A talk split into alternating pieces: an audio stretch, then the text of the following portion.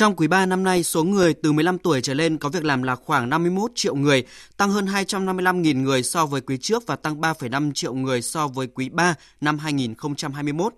Thị trường lao động đã phục hồi khá tốt với số người có việc làm trong quý này tăng mạnh và đạt quy mô cao hơn so với cùng kỳ năm 2019, thời kỳ trước khi đại dịch COVID-19 xảy ra.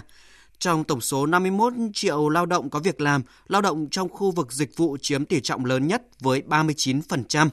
Lao động trong khu vực nông lâm nghiệp và thủy sản chiếm tỷ trọng thấp nhất 27,6%.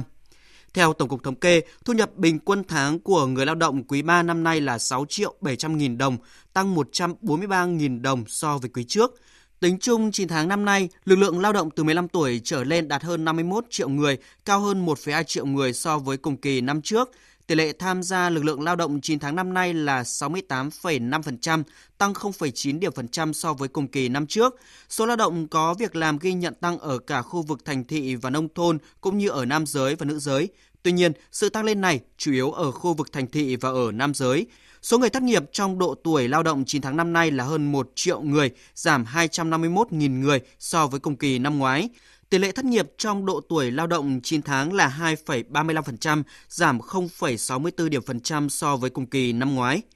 Ông Phạm Hoài Nam, vụ trưởng vụ thống kê dân số và lao động, Tổng cục Thống kê nhận định, mặc dù tỷ lệ thất nghiệp cả nước không cao nhưng tồn tại tình trạng thiếu hụt lao động cục bộ ở nhiều tỉnh, thành phố trên cả nước. Do vậy, những tháng cuối năm cần thực hiện có hiệu quả các chính sách an sinh xã hội, lao động, việc làm, nâng cao hiệu quả kết nối cung cầu lao động việc làm, từ đó cải thiện chất lượng nguồn nhân lực và tăng năng suất lao động. Với cái ờ, thành tựu mà chúng ta được biết với cái kinh tế xã hội mà 9 tháng và quý 3 vừa rồi so với cùng kỳ năm trước